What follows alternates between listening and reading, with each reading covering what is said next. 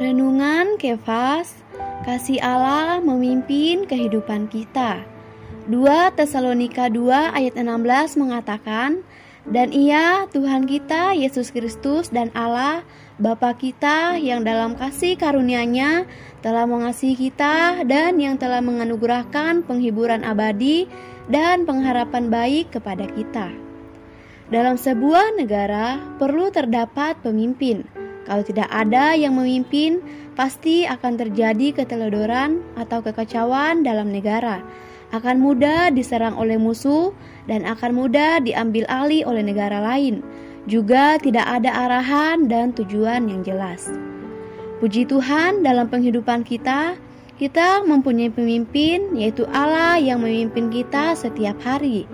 Kalau kita sedih, Ia menghibur kita. Kalau kita lemah, Ia menguatkan kita. Sejak kita beroleh selamat, kita sudah berada di tangannya. Dia menolong kita, dia juga akan memimpin kita. Inilah kasihnya. Sobat Kefas, karena Allah mengasihi kita, ia tidak membiarkan kita sembarangan saja. Ketika kita mau belajar semau kita sendiri, ia datang menyesah, menghajar, membereskan kita supaya kita bisa taat kepada pimpinannya dan mendapatkan berkatnya. Mari kita berdoa. Ya Allah, terima kasih untuk kasihmu. Engkau memimpin kehidupanku, mengarahkan aku ke jalanmu. Terima kasih engkau sekali-kali tidak membiarkanku. Aku di dalam tanganmu. Terima kasih Tuhan. Amin.